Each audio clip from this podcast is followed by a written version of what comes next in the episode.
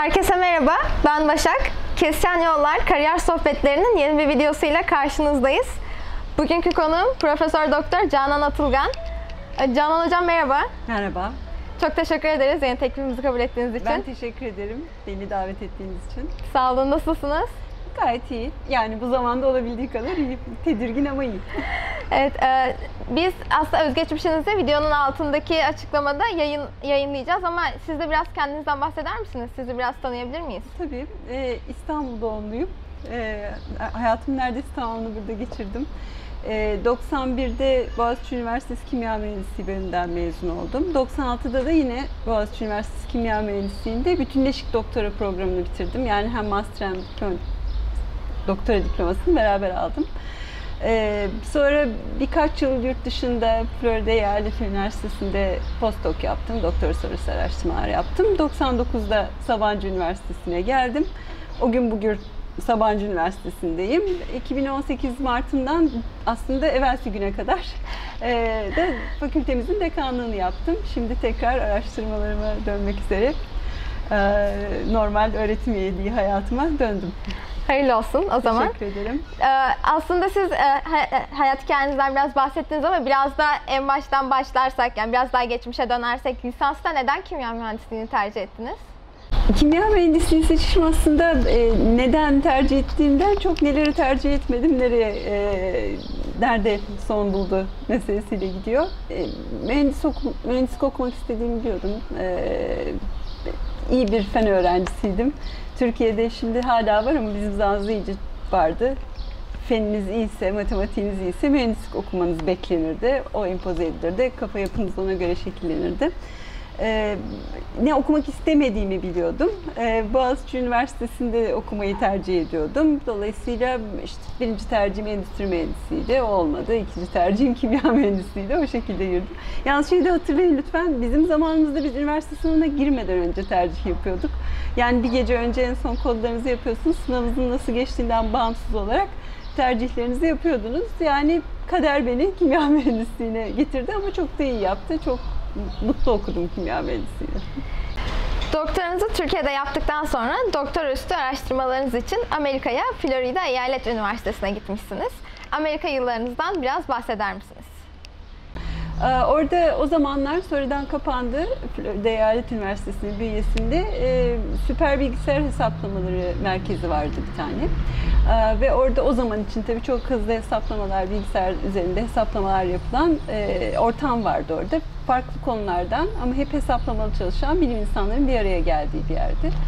Ee, çok hoş bir, e, dinamik bir ortamdı. Ee, bir kere hiç bizde olmayan bir ortamı gördüm orada. Yani bizde yüksek öğrenim deyince, üniversite deyince standartlar geliyordu. Ee, Orada bir üniversite bünyesinde araştırma merkezinin nasıl olacağını deneyimledim. Ee, Ders vermeden sadece araştırma yapan e, kişiler vardı. Benim e, beraber çalıştığım Hagay Mevroviç de böyle birisiydi.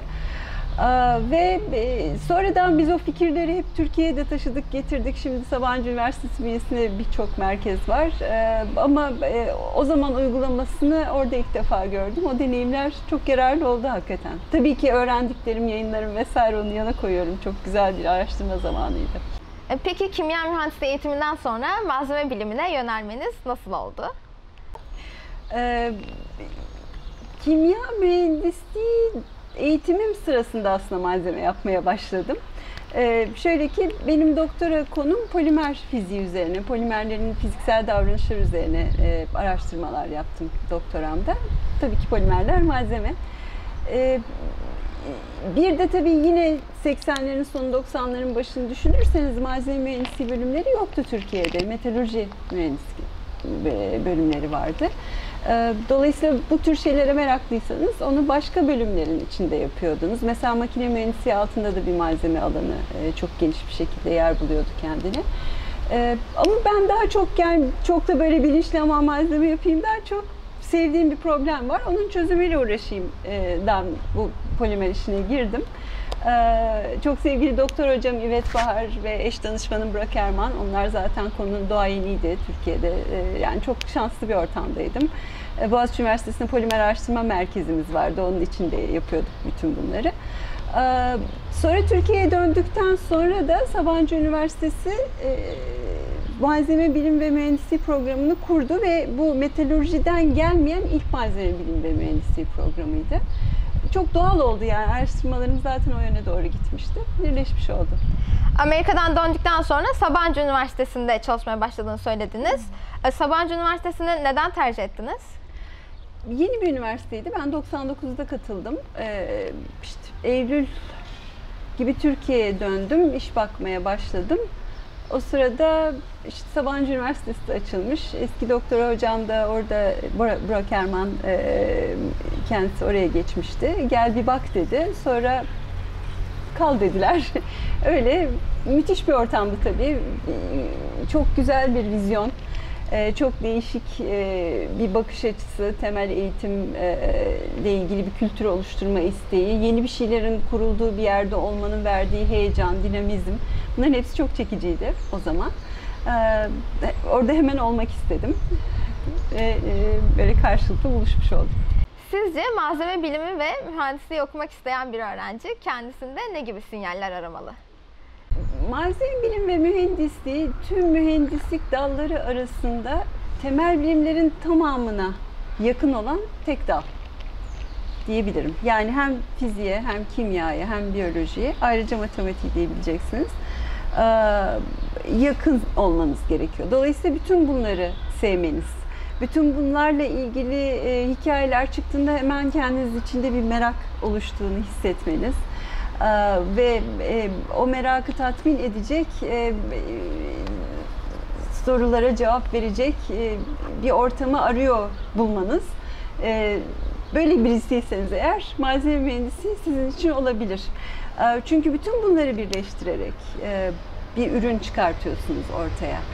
Ve tabii ki mühendisliği de koyuyorsunuz içine böyle ortaya karışık gibi ama hepsini iyi bilmeniz gereken bir, bir ortamdasınız. Dolayısıyla dediğim gibi hem temel bilimlere meraklı olacaksınız hem bir şeyleri yapmaktan, bir şeyleri ortaya çıkarmaktan yani hem soru sormaktan hem de ürünü oluşturmaktan hoşlanacaksınız.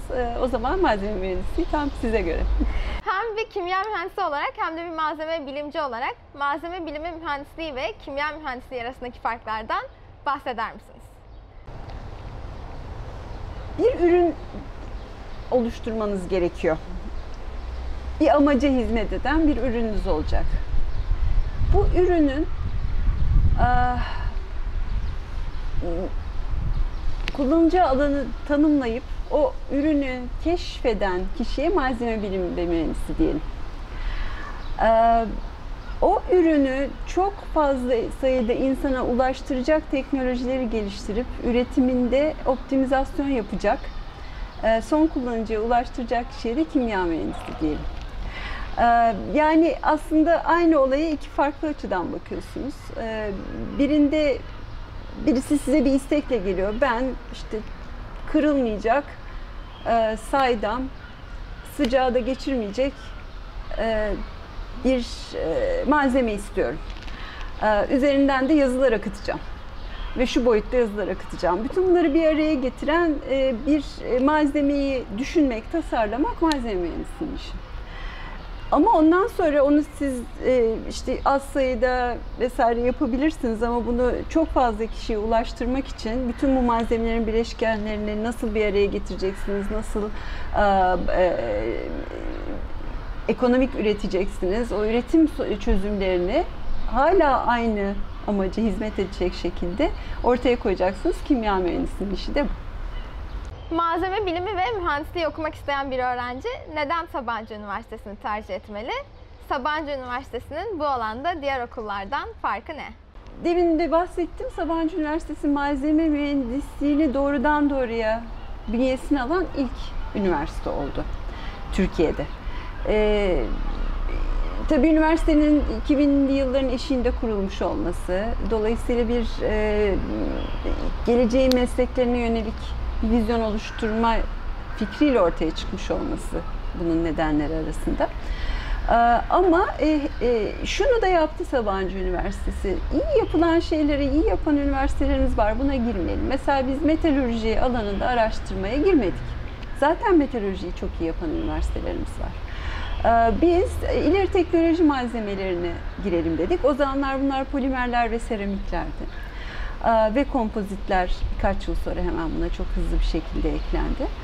Ee, Dolayısıyla bu ileri teknoloji malzemeler konusunda gerçek bir, iyi bir e, ekspertiz oluştu. E, öğretim üyesi kadrosunda, e, laboratuvarlarımızda, araştırma olanaklarımızda, e, müfredat yapımızda. Tabii 20 yılda oldu bu sırada bir noktada nano dünyaya yöneldik. Dolayısıyla malzeme bilimi ve nano mühendisliği ismine e, evrildi e, programımızın adı. E, Bu tür şeylere merakı olan öğrenciler için çok e, güzel bir ortamımız var. Tabii ki e, ayrıca e, öğrenir yaparak öğrenmeyi sevenler için iyi bir ortamımız var. Az sayıda öğrencimiz var. Onların her biri laboratuvar ortamını görüyor, tanıyor, biliyor. E, hocalarla birebir çalışıyorlar. E, bu tür olanakları da beraberinde getiriyoruz ve tabii Sabancı Üniversitesi Sabancı Üniversitesi olarak bütün öğrencilerin sunduğu. Bu az önce bahsettiğim e, bütünleşik müfredat yapısı, sosyal bilimlerden de bir şey anlayan insan, e, diğer programların hepsinden bir şeyleri bir araya getiren e, mezun vizyonuyla birleşiyor. E, dolayısıyla ben öneriyorum malzemecilere Sabancı Üniversitesi'ne gelmelerini. Lisanstaki e, araştırma imkanlarından bahsettiniz, akademik imkanlardan bahsettiniz. Biraz da sosyal imkanlardan bahseder misiniz Sabancı Üniversitesi'ndeki? Evet bu soruyu tabii çok zor bir zamanda soruyorsunuz. Çünkü bu Covid krizinden dolayı biz 13 Mart günü alelacele öğrencilerimize, e, arkadaşlar evinize gidiyorsunuz dedik. E, işte yurtlar boşaldı, sınıflar bir anda online'a geçti. E, o günden önceki hayat tabii ki cıvıl cıvıl. Ee, herkesin bir arada olduğu, ortak konuştuğu, farklı projeler içinde olduğu, kulüp etkinlikleri, spor etkinlikleri bunların hepsinin bir arada olduğu bir yer Sabancı Üniversitesi. Buna da geri döneceğiz. Ee, e, sosyal olanaklarımız e, o anlamda Türkiye'nin en iyileri arasında. E, Spor olsun, işte çok güzel bir gösteri merkezimiz var. Önde gelen e, tiyatro oyunları e, kampüste e, gelip e, oyunlarını sergiliyorlar, konserler keza. E, Gece hayatı o anlamda kampüs üzerinde hoş. E, Öğrencilerin kendi düzenledikleri çeşitli etkinlikler var. Bunlar eğlence veyahut da kariyer sohbetleri yelpazesine yayılan e, değişik konularda olabiliyor. Bunların bir kısmını da tabii hala online olarak yapabiliyoruz e, şu dönemde. E, Ve bir e, bu sosyal hayatı, bu sosyal zenginliği kampüs üniversitesi olmasının tabii ki verdiği bir e, güzelliğiyle üniversitenin e, çok cazip. İstanbul'dasınız ama tam da değilsiniz. Ee, onun getirdiği e, bir tabii ki hani yolla ilgili bir sıkıntı var ama kampüste olduğunuz zaman kampüs olanaklarını e, yüzde yüz kullanan e, öğrenci e, grubumuz var. Onlar çok yaratıcı e, işlerle ortaya çıkıyorlar. Gerektiğinde İstanbul'a da gidiliyor. E, yani şehrin merkezine doğru da gidilebiliyor. E, bütün bunları sosyal olarak bir araya getiriyor öğrencilerimiz. Çok da güzel yararlanıyorlar. Araştırma imkanlarına tekrar dönersek, Sabancı Üniversitesi'ndeki lisans öğrencilerinin de araştırma gruplarına katılma şansı oluyor mu? Tabii birinci günden itibaren e, aslında bizim en öne çıkan yönlerimizden bir tanesi bu. Meraklıysanız o anki bilgi düzeyinize göre e, bir projeye dahil olup daha sonra da bilginizi geliştirdikçe projelerin içinde daha yüksek sorumluluk alarak lisansta projelere dahil olabiliyorsunuz. Öyle ki bu bizim o kadar e, bünyemize işledi ki sonunda üniversite bunu bir bizim PURE dediğimiz Program for Undergraduate Research dediğimiz bir programa dönüştü. Yani bir e, yapısal sertifika da alabiliyorsunuz hatta bunun için. Yap, yapan var, yapmayan da var. Hala, hala laboratuvarlarda her zaman çalışanlar var ama e, yani artık üniversitenin kimliğine işlendiği için bunu bir sertifikalandırmaya kadar gitti diyeyim. Ee, ö- hocayla e, araştırmasına hoşlandığınız hoca zaten web sitelerimiz hep günceldir. Hocalar hep e, e, son araştırmalarından bahseder. Öğrencilerimiz araştırır. Merakları olan hocayla konuşurlar. Projelere dahil olurlar. Orada lisansüstü e, veya lisanslama daha ilerideki öğrencilerle birlikte laboratuvar ortamını kullanmayı öğrenirler. Geliştirirler kendilerini. Dediğim gibi bu kredi almadan ee, ama e, rezümelerini gerçek anlamda kuvvetlendiren önemli yanlarından biri oluyor bizim üniversitede. Araştırma demişken biraz da kendi çalışmalarınızdan bahseder misiniz? Evet çok güzel. Şimdi benim araştırmalarıma bakınca çok malzeme malzeme gözükmüyor. Ben hesaplamalı e, moleküler sistemler çalışıyorum. E, burada e, yıllar içinde işte demin polimer fiziğiyle başladım, polimerlerin dinamiğiyle başladım doktorda dedim ama bu zaman içinde aslında şeydi de e, yani ilk doktora tezimde işte bir polimer zinciri var bir açı buradan pıt atladı transtan goşa biraz kimya bilen herkes neden de bahsettiğim anlar işte iki e, bağ ötede bir tanesi de onun ters yönde döndü. Bu niye olur? Buna bakıyordum ve bir yandan çok keyif alıyordum bulduğumuz şeyler çok hoş falan ama bunlar ne işe yarayacak sorusuyla da e, bir yandan kurcalıyor aklınızda ama hoşuna gidiyor. İşte yapmana izin veriyorlar yap falan. E, ondan sonra tabii nano bilim diye bir şey çıktı ve bunların hepsi çok anlamlı oldu aslında. Ee, ben hep öğrenciler onun için merakınızı kovalayın. O hep sonuçta size geri dönüyor olumlu olarak da diyorum. Ee, ama biz işte bir molekülün içine giriyoruz. O molekülün dinamiğine bakıyoruz. Ee, bu çoğunlukla aslında benim grubumuzda biz ağırlık olarak protein dinamiğine bakıyoruz. Yani proteinler bir nano makine olarak yani işte resimler hele şu sıra bu Covid'den dolayı protein resimlerine boğuldu her yer. Ee, ama o sırf resim değil biz onu dinamik olarak çalışıp işte bir kesme biçme işlemi yapıyorsa onu nereden alıyor ya da bir taşıma işi yapıyorsa o taşımada neler e, ana e, merkezdir bu işi. Yani bir proteine bir nano makine olarak bakıp nano malzeme olarak bakıp onun nasıl çalıştığını anlamaya çalışıyoruz. Araştırmalarımızın %70'i bu çerçevede diyeyim. Bir %30'luk kısmı da kendi kendine organize olan, kendi kendine örgütlenen sistemler dediğimiz. İşte yine kısa çok uzun olmayan zincirleri belirli özelliklerle bir araya atıyorsunuz. Suyun içinde karıştırıyorsunuz. Bunlar küreler oluşturuyorlar. İçi boş küre oluşturuyorlar. içi dolu küre oluşturuyorlar. İşte içi boş küre boş değil tabii sıvı var. Onu nasıl kullanabiliriz? İşte bir ilaç taşıyıcı olarak kullanabiliriz e, gibi. E, bunların nasıl oluştuğu, hangi prensiplerle bunları e, kontrol edebileceğimiz. Kontrol önemli çünkü bir şey yapabiliyorsunuz ama çok yapışık yaparsanız e, işte ilaç taşıttığınız götürdüğü yerde bırakmadığı sürece e, taşımanızın hiçbir an, anlamı yok. Dolayısıyla zayıf kuvvetlerle bunu e, yapmanız gerekiyor. İşte pH biraz değiştirdiğiniz midede açılmasını istiyorsunuz. Bu tür şeyleri nasıl kontrol ederiz? Genel olarak bir bir %30'unda çalışmalarımızın diyeyim bu soruları soruyoruz. Siz kendi araştırma grubunuzu aldığınız öğrencilerde ne gibi kriterler arıyorsunuz? Merak merak merak. e, merak istek. E, e, hakikaten e, e, neden sorusunu sormayı seven öğrenciler istiyorum. Nasıldan çok, bu nasıl oluyordan çok, bu neden böyle oluyor? Ee, bunu nasıl kontrol edersem e, bu nedensellikle oynayabilirim. Bu tür şeyleri meraklı olmasını istiyorum öğrencinin. Beceri sonradan geliyor. Meraklıysa işte kodlama mı öğrenmesi gerekiyor? Belirli bir program mı öğrenmesi gerekiyor? Zaten ona böyle beynini ısıtıyor, kapatıyor kendini saatlerce. Ee, e, ve o, o araçları öğreniyor. Ama e, o soruları sormayı merak eden, e, soran, sorabilen, güzel soru sorabilen e, e, öğrencileri arıyorum ben. Tabii ki akademik olarak başarılı bir arka plandan gelirlerse o demin bahsettiğim araçları e, hızlı kapmaları ve uygulamaları da hızlı oluyor. E, ama merak. Peki bu bu bölümü okurken yani malzeme bilim ve mühendisliği bölümünü okurken başka bir bölümle çift ana dal yapılmasını öneriyor musunuz? Öneriyorsanız hangi bölümle yapılmasını öneriyorsunuz? Çok güzel. Şimdi e, bu öneri ve e, sen neyi söylersin, ben sen benim yerimde olsan ne yapardın sorularını ben cevap vermemeyi tercih ediyorum. Yani net cevap vermemeyi tercih ediyorum. Çünkü hakikaten herkesin kendi deneyimi çok kişisel. E, kendi merakları çok kişisel ve ben e, öğrencilerin bunu kovalamasını istiyorum. Çift ana dal, yan dal olanakları da var bizim üniversitemizde. Bir sürü yerde de, başka üniversitelerde de bunlar çıktı artık. Ee, ama işte psikolojiyle çift ana dal yapan öğrencimiz de olabilir. Ee, çünkü onu da merak eder. Ee, yani illa meslek olarak birine veya birine gitmek zorunda değil ama e, o merakını üniversite ortamında tatmin etmek için de alabilir. Veyahut da e, işte bilgisayar mühendisliği yapan öğrencimiz var. Her, her alanda e, çift ana dal yapan öğrencimiz var. Ben herhangi bir şey önermiyorum. Daha çok bana bir öğrenci kişisel olarak gelip ne yapayım diye sorduğunda neleri seviyorsun, neleri merak ediyorsun diye karşılık veriyorum.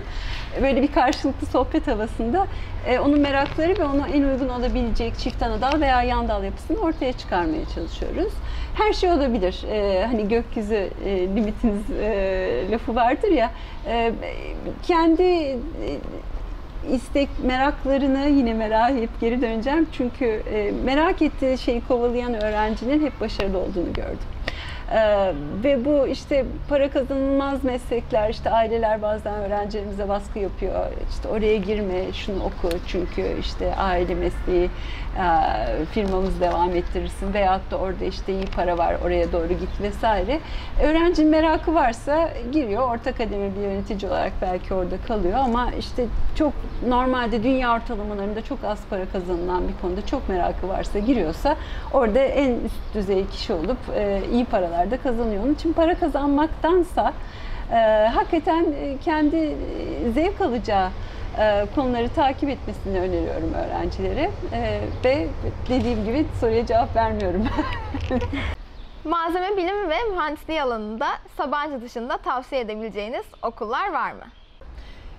Çok iyi üniversitelerimiz var. Malzeme alanında çok iyi işler yapan e, üniversitelerimiz var. E, demin işte metalurji kökeninden gelen okullardan bahsettik. İTÜ, İTÜ, ODTÜ, bu şekilde ilerledi. Anadolu Üniversitesi'nin çok iyi bir malzeme programı var. İzmir Yüksek Teknoloji Enstitüsü'nün, e, onlar nanoteknoloji e, odaklı bir malzeme programı var. E, diğer üniversitelerde eminim, yani girdiğiniz ortamda neyi çekip alabiliyorsanız oralarda güzellikler var ve ülkemizde dediğim gibi çok iyi malzeme programları var. Çok puanlara takılmamak lazım. Puanlar biraz şeyle oynuyor işte şehre, işte kimlere yakın, nereler gidiyor vesaire. Onlar da etkin olabiliyor. Ama e, iyi programlar var. Öğrenciler araştırarak e, karar vermelerini öneririm. Biraz da malzeme bilimi ve mühendisliği okuduktan sonraki akademideki ve sanayideki fırsatlardan bahsetmek istiyorum. Şu an malzeme bilimi ve mühendisliği okuyan bir öğrenciyi mezun olduktan sonra akademide ve sanayide ne gibi fırsatlar bekliyor? Evet, şimdi şu an kim, kimin ne fırsat beklediği yine bu Covid krizinden dolayı tabii enteresan e, bir soru. E, çok şeyler değişecek.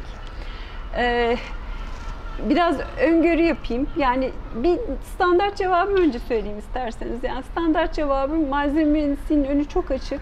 Türkiye'de de açık, dünyada da açık. Türkiye'de özellikle açık. İlk yıllarda bana sorarlardı Sabancı Üniversitesi'nden okuyalım diye. İşte altı programımız vardı e, mühendislik fakültesinde. Hepsi çok iyi e, kişiler yetiştirir ama Türkiye'de kalmak istiyorsanız malzeme bir tık önde derdim. Çünkü Türkiye'de malzeme ile ilgili endüstriler çok gelişmiş vaziyette. Yani işte ilaç yan sanayi, e, oto yan sanayi, işte boya, iplik, bütün bunlar e, seramik, e, dünyanın en iyi seramik e, yapan yerlerimizde, cam endüstrisinin e, doğayenleri Türkiye'de.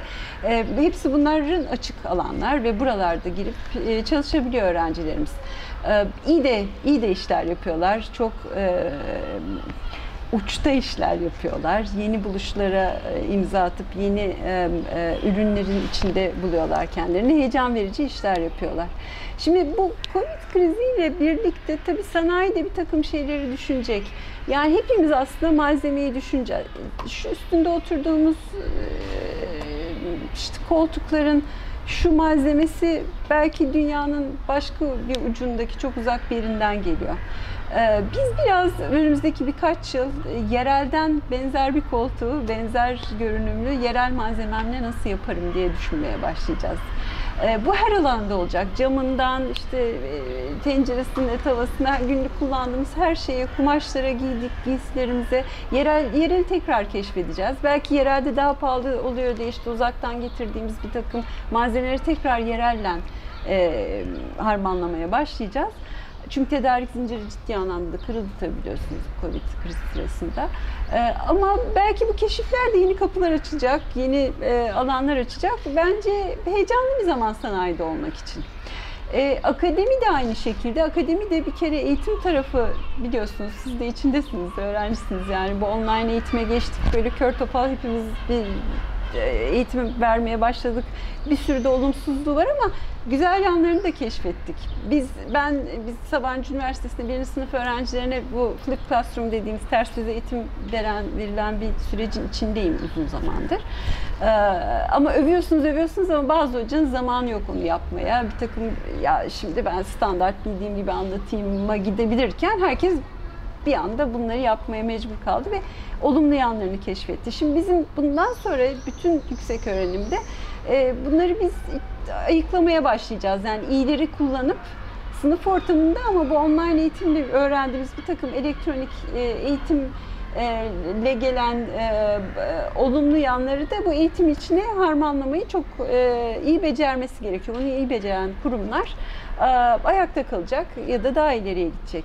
Ve bunun için araştırmayı da sokmak lazım. Yani bu bir zaman açı, açılacak öğrencilerde ve bu deneyimleyerek öğrenme meselesi bence kampüste eğitim alırken çok önemli olacak. E, o yüzden e, bunun araştırmasının içinde olmak yani akademi tarafına gidecekse de öğrencilerimiz e, lisansüstü doktora tarafına doğru gideceklerse de bu sefer e, bunun araştırmasına kafa yormak da e, çok heyecan verici, çok e, ufuk açıcı olacak. İki tarafta çok e, heyecanlı. Yani bu, bu ben hep böyle büyük değişimler tabii çok keyifsiz hayatlar yaşıyoruz belki bir sürü bir, bir, bir sürü olumsuzluk alışık olmadığımız devirler ama bazı şeyleri de tekrar durup düşünmeye zaman ayırdık. E, her şey böyle mi olmalı? Bunu daha iyi nasıl yaparız? E, yeni kapılar açacak. Olumsuzlukların hep daha olumluya götüreceğini düşünürüm ben. E, onun için iyi olacak. Bir akademisyen olarak hem de Sabancı Üniversitesi'nde çalışan bir akademisyen olarak e, sizce ileride akademiye yönelmek isteyen bir öğrenci için Sabancı Üniversitesi nasıl bir okul? Master ve doktora da ne gibi kriterler arıyorsunuz? Biz iki aşamalı e, bir e, süreçten geçiriyoruz aslında lisans üstüne başvuran öğrencilerimizi. Bir dosya yolluyorlar önden. O dosyada işte ALES skorları tabii ki çok önemli. E, ortalamaları, lisansta neler yaptıkları vesaire. ama hani komitelerde oturan bir hoca olarak bizim en çok baktığımız şeyler nedir desem bir hani hayal kurdukları mektup istiyoruz öğrencilerden. Hani niye bunu yapmak istiyorum? O mektup aslında çok önemli. Öyle uzun uzun hikayeler falan anlatmalarında değil ama hakikaten neden Sabancı Üniversitesi, neden o konuda araştırma yapmak istiyorlar, neden o konuda derinleşmek istiyorlar? Oradan çok güzel çıkıyor. Bir ona çok bakıyoruz. Ona özen gösterilmesini öneririm. Özellikle gitmek istediği, yani Sabancı olmak zorunda değil. Eğer lisans üstüne iyi bir yere gitmek istiyorsanız yurt içi yurt dışı Hani gideceğiniz kurumu araştırıp orada hangi hocalar ne konuda araştırma yapıyor, siz onların hangilerinden tad alırsınız, neden, hayatınızda onu bağlayan minik bir hikayeyle vesaire. Bu çok e, bir anda o e, başvuruyu öne çıkaran. E, evet bir hikayesi var ilgili, şimdi araştırmış ve buraya gerçekten gelmek istediğini bana hissettirdi bir bu öne koyuyor. Bir de referans mektupları. Hocalarından e, veyahut da bazen staj yaptıkları iş yeri deneyimlerinden de e, referans mektubu getirebiliyorlar. O referans mektuplarında işte standart dışı, o öğrencinin nesi özel ki bizde olmalı e, gibi hikayeleri yakalamaya çalışıyoruz. Bunlar öne çıkıyor. Sonra birçoğu da öğrencilerin mülakat aşamasına geliyor zaten. Ee, mülakatta da yine kendilerini ifade etmeleri, yine bizi araştırmış olmuş olmaları, işte hocaların neler yaptığını tanımaları, o konuya girmeyeceklerse bile niye o konuya girmek istemedikleriyle ilgili bir fikir oluşturmuş olmaları, yani çalışmış olarak gelmeleri aslında mülakata ee, çok fark yaratıyor onlar için. Ee, mülakat böyle bir sınav ortamında bilgi sorusu değil, daha çok bu meraklar, heyecanlar, hakikaten burası size göre mi e, e, meselesine cevap aradığımız ortamlar oluyor. Sonra e, çok fazla projelerimiz var. Dolayısıyla öğrencilerimizi destekleyebiliyoruz. Kampüs olanaklarımız güzel, yurt olanaklarımız iyi. Lisans üstünde zaten herkes burslu okuyor. Yani e, e, nominal bir Baktığınız zaman orada lisansüstü eğitimin bir ücreti var ama aslında herkes o ücretten muaf olarak okuyor. Ayrıca projelerle de e, kendilerine cep harçlığı çıkartabiliyorlar.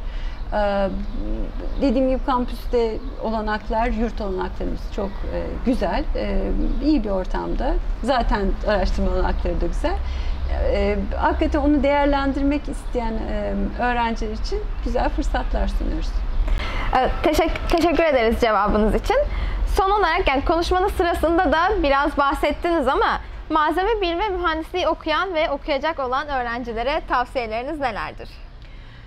Evet aslında bayağı bahsettim hani malzemenin güzel tarafları neler vesaire. Ee, ama bir toparlarsam bir kere benim en çok acı çektiğim şey böyle çok mühendislik mühendislik içine girmektense biraz daha kendilerini genişletecekleri e, dersler ve ortamlarda da bulunmalarını öneririm.